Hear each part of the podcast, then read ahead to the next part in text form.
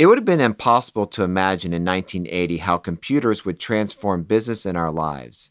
The changes that artificial intelligence will bring are similarly difficult to predict. What exactly will A I do?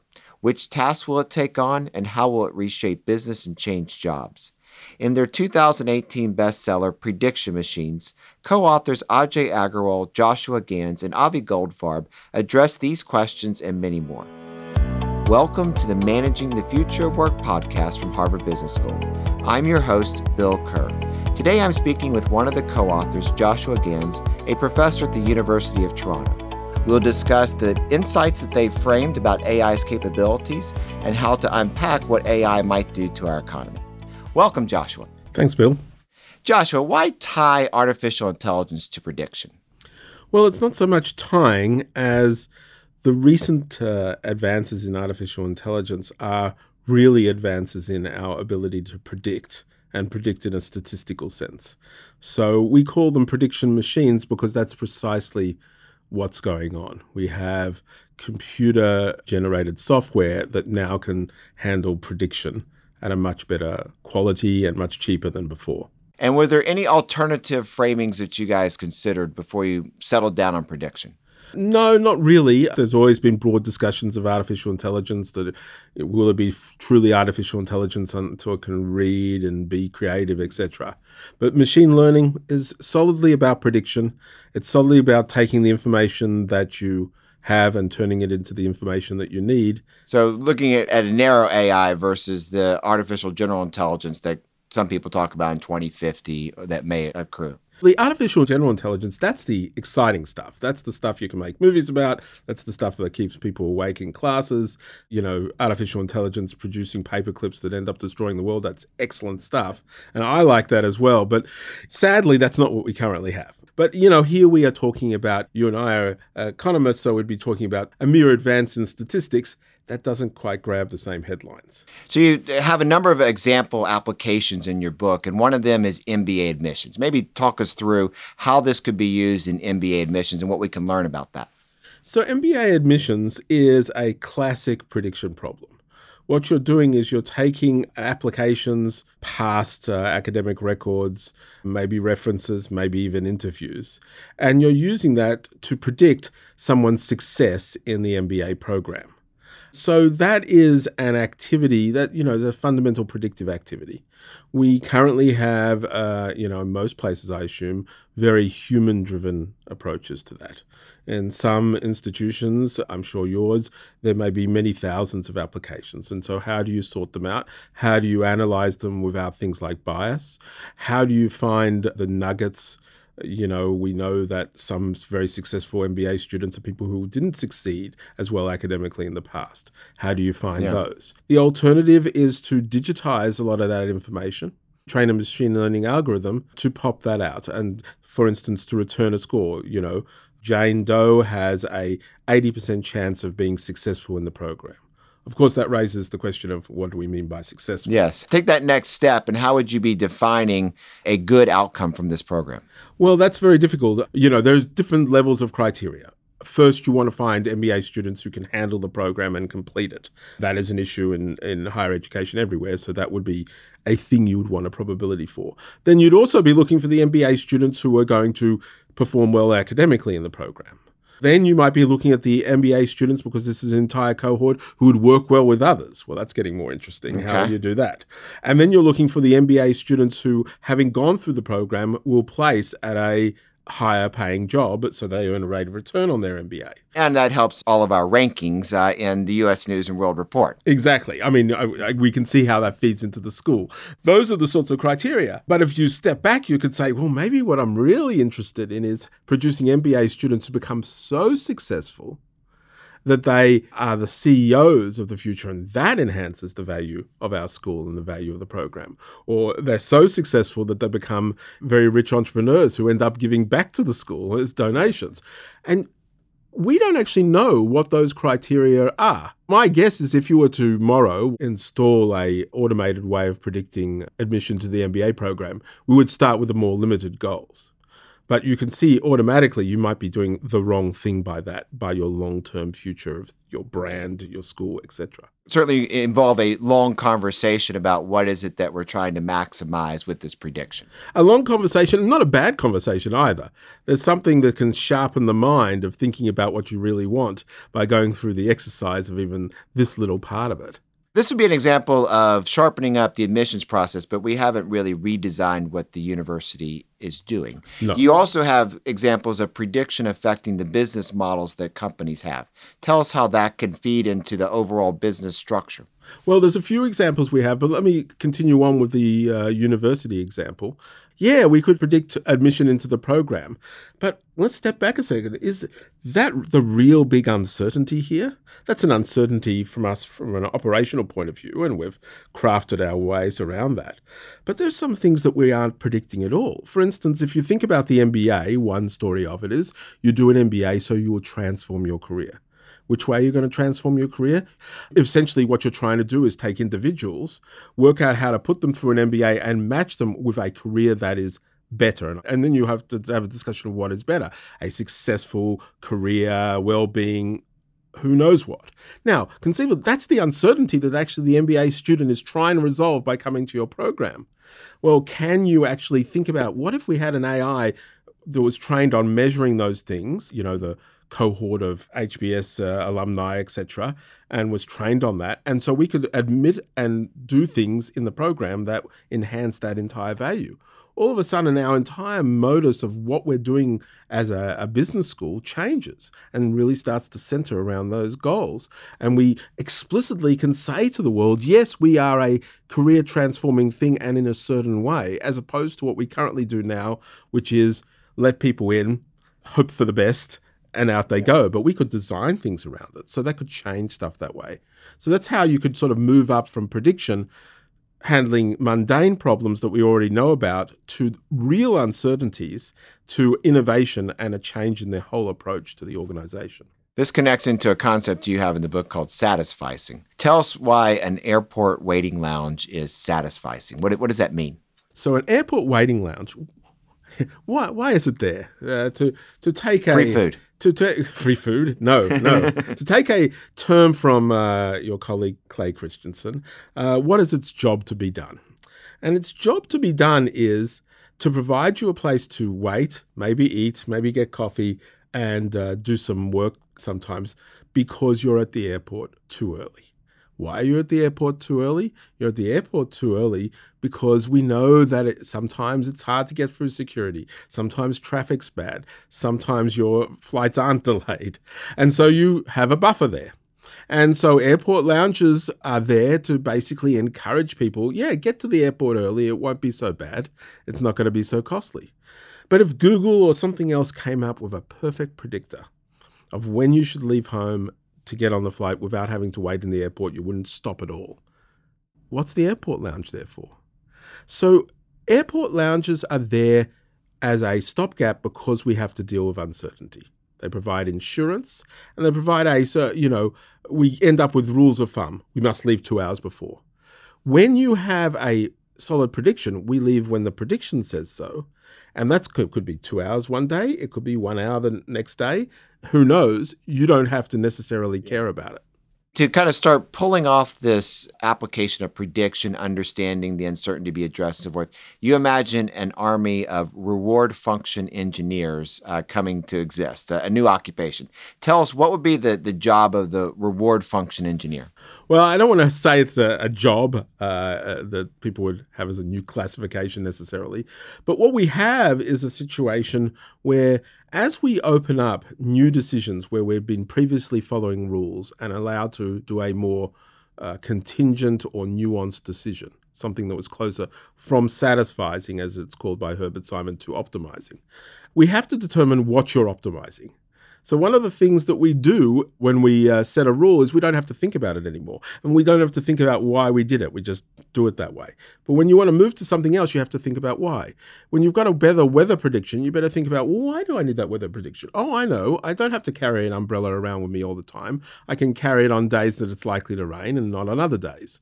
Those are the sorts of decisions you can make. The reward function engineer is going to be someone who in business environments can then unpack that decision and work out what the costs of different errors and mistakes are, so you can put a value on it and a value on what prediction is going to get you as a return. Even with an umbrella, in order to decide whether it's worthwhile knowing uh, whether to carry an umbrella today or not, you have to work out, well, what's the cost if I get it wrong? How wet will I get and how upset will I be? And what's the cost if I get it wrong the other way? I'm carrying an umbrella for no good reason. The umbrella is obviously a very low-stakes environment, but one can imagine uh, with many applications of artificial intelligence becomes quite sensitive. Yes. Do you anticipate there being state guidelines, credentialing, other aspects around this task of how do you optimize and train the algorithms to do the right prediction? In terms of training the algorithms to predict correctly, state credentialing I would be surprised about, although one can imagine that in certain environments deploying an algorithm in the field may have safety consequences. So you could imagine some approval process there. Uh, I think it is the case that developing these algorithms is not just shoving a bunch of data into some cloud service somewhere and popping out a prediction and not really knowing why it got there. I think we are in still the mold where there is a lot of art to it. And there's a lot of art that can be taught through good data science and good statistical intuition and understanding where the data is coming from, et cetera. So it's not a plug and play thing yet. It's not just a simple routine thing. And that could, you know, there are a lot of decisions in the economy. That's a lot of decisions that are yet to have an algorithm and better prediction associated with them. I can imagine many decades before we've run out of things to do. Okay. In the decades ahead, if reward function engineers are possibly on the rise, others look at radiologists or truck drivers and suggest those occupations might be dwindling or disappear rapidly. Where do you stand on those types of roles? Uh, about three years ago, Jeff Hinton, one of the pioneers of A I, said, right in this uh, very building that we're in now, said, you should stop training radiologists right now. And by that he meant was uh, in a few year, short years, and I think we've got there, many of the tasks of radiologists, that is looking at an image and, and telling us what's in it, can be done better by a, a machine. Now, I don't know in the case of radiologists what other things would get done uh, in terms of their own discussions. Radiology has been hit by this sort of thing for the past fifty years, so they're not going to be surprised. So they may end up doing other tasks. But in cases like driving, truck driving is one of the biggest occupational uh, classifications in the whole United States. If we get self-driving trucks, and that's still an if even here in two thousand nineteen, would that wipe out the truck driver? Well, when you start to think about it, you start to say, is the truck driver's job driving? Sure, it looks like it, but they do a lot of other things. They are there if something goes wrong. They're with the load. They're security for the load. They're able to handle things at either end of the Uh, load. Now, I can imagine that the truck driver's job could become a lot safer. I could imagine that the scale of the trucks, maybe they've got a, rather than one truck, they've got five sort of networked, could go up. But would the job of somebody traveling with the truck and supervising and being with it go away? That's harder to see. And I think what's really interesting about artificial intelligence, like its predecessor, information technology, is it really causes us to start to think about what is really fundamental about a job. You know, what is really necessary? And it turns out there's more than you think. Yeah. That brings us to uh, framing, going back through the computer revolution, stretching all the way back to the mechanical revolution. When something becomes very cheap, that affects the things that are around it. You want to be close to something that gets cheap. If you look ahead to a world where prediction is going to become better and cheap, what would be your advice about how to train workers, prepare workers for that environment? You know, this will be different on every industry. And, and you know, having had similar questions asked of me uh, over the past year, here's my, my current thinking on that. Even when it comes to artificial intelligence and the sorts of things that can be predicted, they're still extremely narrow. You imagine that you have a job, and a job is a bunch of tasks, and each task is a number of decisions that you might make. It's getting easier to make an A I that can help you make a decision. In some situations, when there aren't too many decisions, it can help you do a task. But being able to have an A I that can do prediction that you need for an entire job is very, very difficult. That's just not something that can be done easily. And the reason is, but it's hard to teach an A I to coordinate amongst different tasks and handle the relationships between them. So we've had these A Is, for instance, uh, that people tried five years ago to develop to be your personal assistant. Oh, I know, we can do it all through email, we can do all your scheduling yeah. and things like that. That seemed like the sort of straightforward thing that an A I might be able to do. But I think what proved hard is that one task is sending out a message for a meeting, but it's sending out to a human. Now, if that human was reliable and you understood what they were going to say and all their nuances, that would be no problem. But they're not, they're human. And so the juggling that has to occur is too much for the A I. It's always different different situations, some sort of nuance somewhere. And you can never get up in the reliability to let the A I handle all your scheduling for you. That's even if you had a clear enough schedule that you could communicate to the A I how much you want a meeting with someone and yes. things like that, which we know yeah. ends up taking place. So that's the issue at the moment. I'm optimistic on the front that most jobs will be improved. Uh, as a result so of it. So the augmentation rather than automation. Exactly. It's automation. Augmentation is an experiment. You can run it, see if it improves, and climb a little up the hill. Automation, that's a whole thing. You have to get it one hundred percent, and it's only going to save you the money of that worker if you kick the worker off your bill.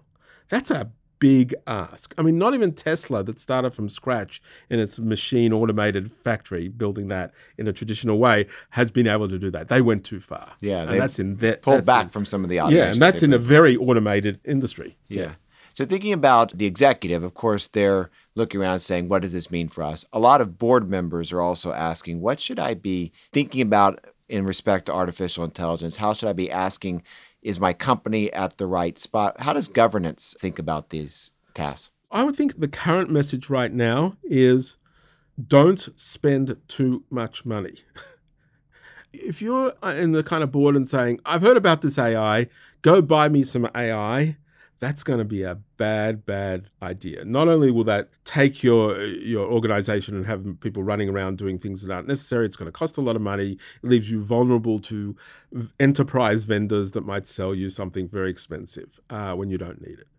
Instead, uh, what we would recommend is that you go down and you set to individual teams, maybe in some parts of the organization more than others, and say, okay, here is what A I can potentially do. It can help you predict and let you make better decisions.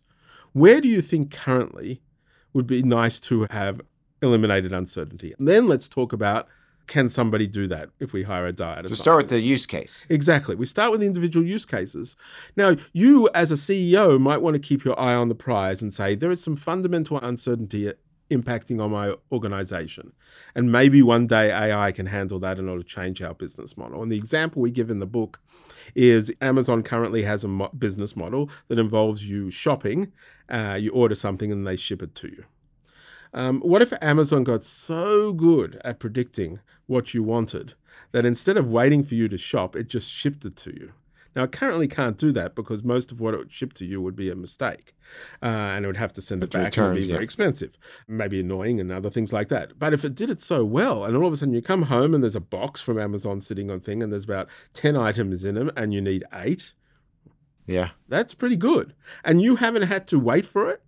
It's come when you need it. I mean, right down to, I was thinking, I was just out of paprika and I wanted to use that tonight. You know, that would be wonderful. We can imagine that. And actually, it's funny, Amazon seemed to be making little bits of moves that look like that idea. But the point about that exercise is there's a fundamental uncertainty that Amazon is really dealing with or cannot deal with now. And you say to yourself, can we imagine A I that deals with that? And that's where we look for the startups that might disrupt your business and things like that. So looking out fifty years from now, going back to that big, long horizon, we have some people that imagine a blissful utopia out there, some that have jobless futures and that there's a dystopia. Right. Where do you guys come down on that? You know, optimistic, pessimistic?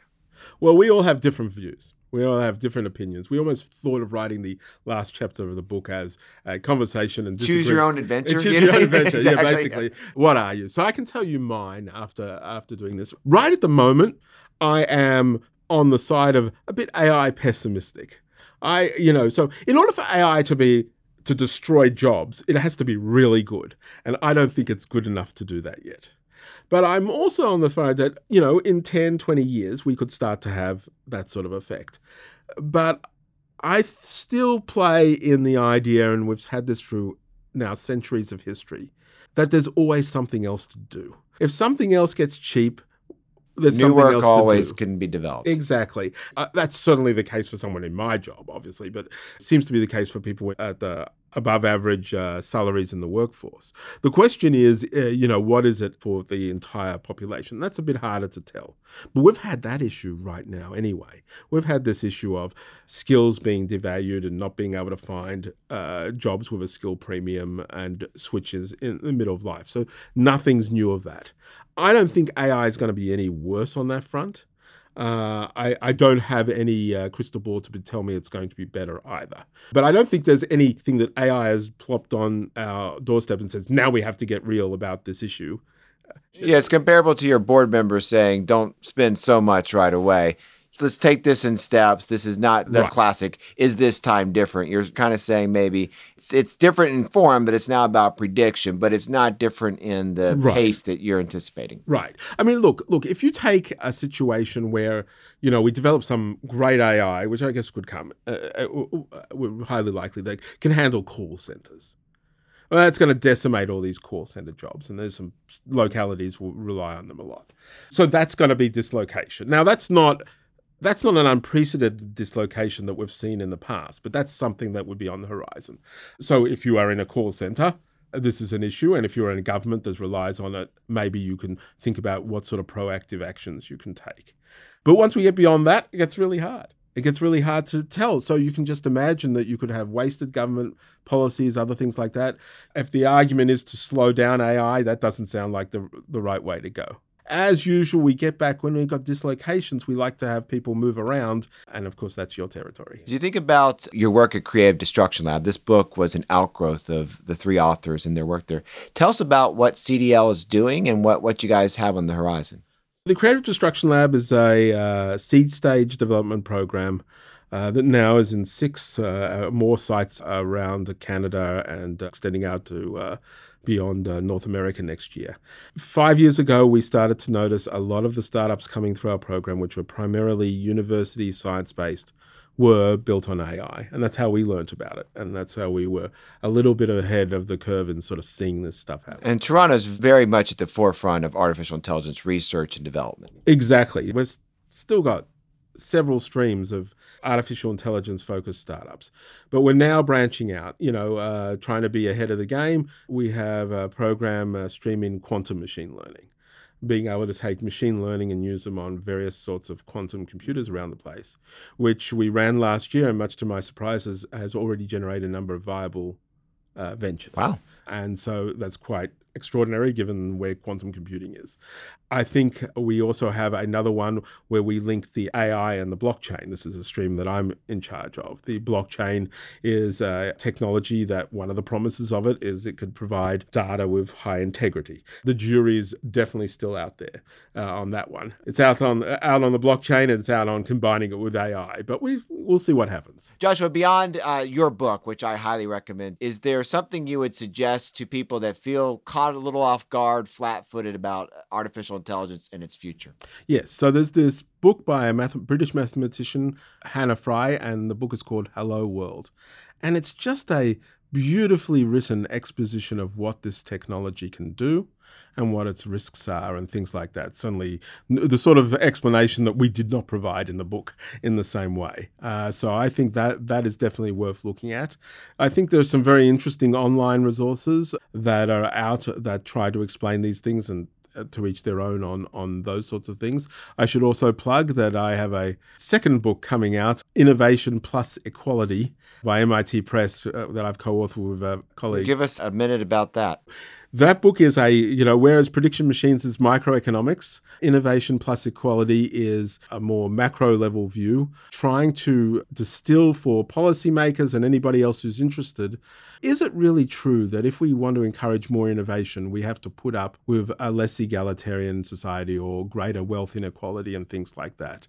And basically our argument uh, is both from perspective of economic theory and also the evidence we've seen thus far, there's no big trade trade-off between those things. In fact, you can have more innovation and have more equality at the same time, and they're not going to cancel each other out. And in some cases, they're going to help us through that. Um, and we think that's an important perspective to have, especially with things like the future of work and artificial intelligence, because it tells us what we should be fearing. And what we should be fearing, of course, as usual, is bad and misdirected government policy. We should be fearing traditional stuff like market power. But should we be fearing innovation and its negative consequences? No, we can deal with that. Joshua, thanks for telling us about prediction machines and the future of artificial intelligence. Thank you. And thanks to all of you for listening in.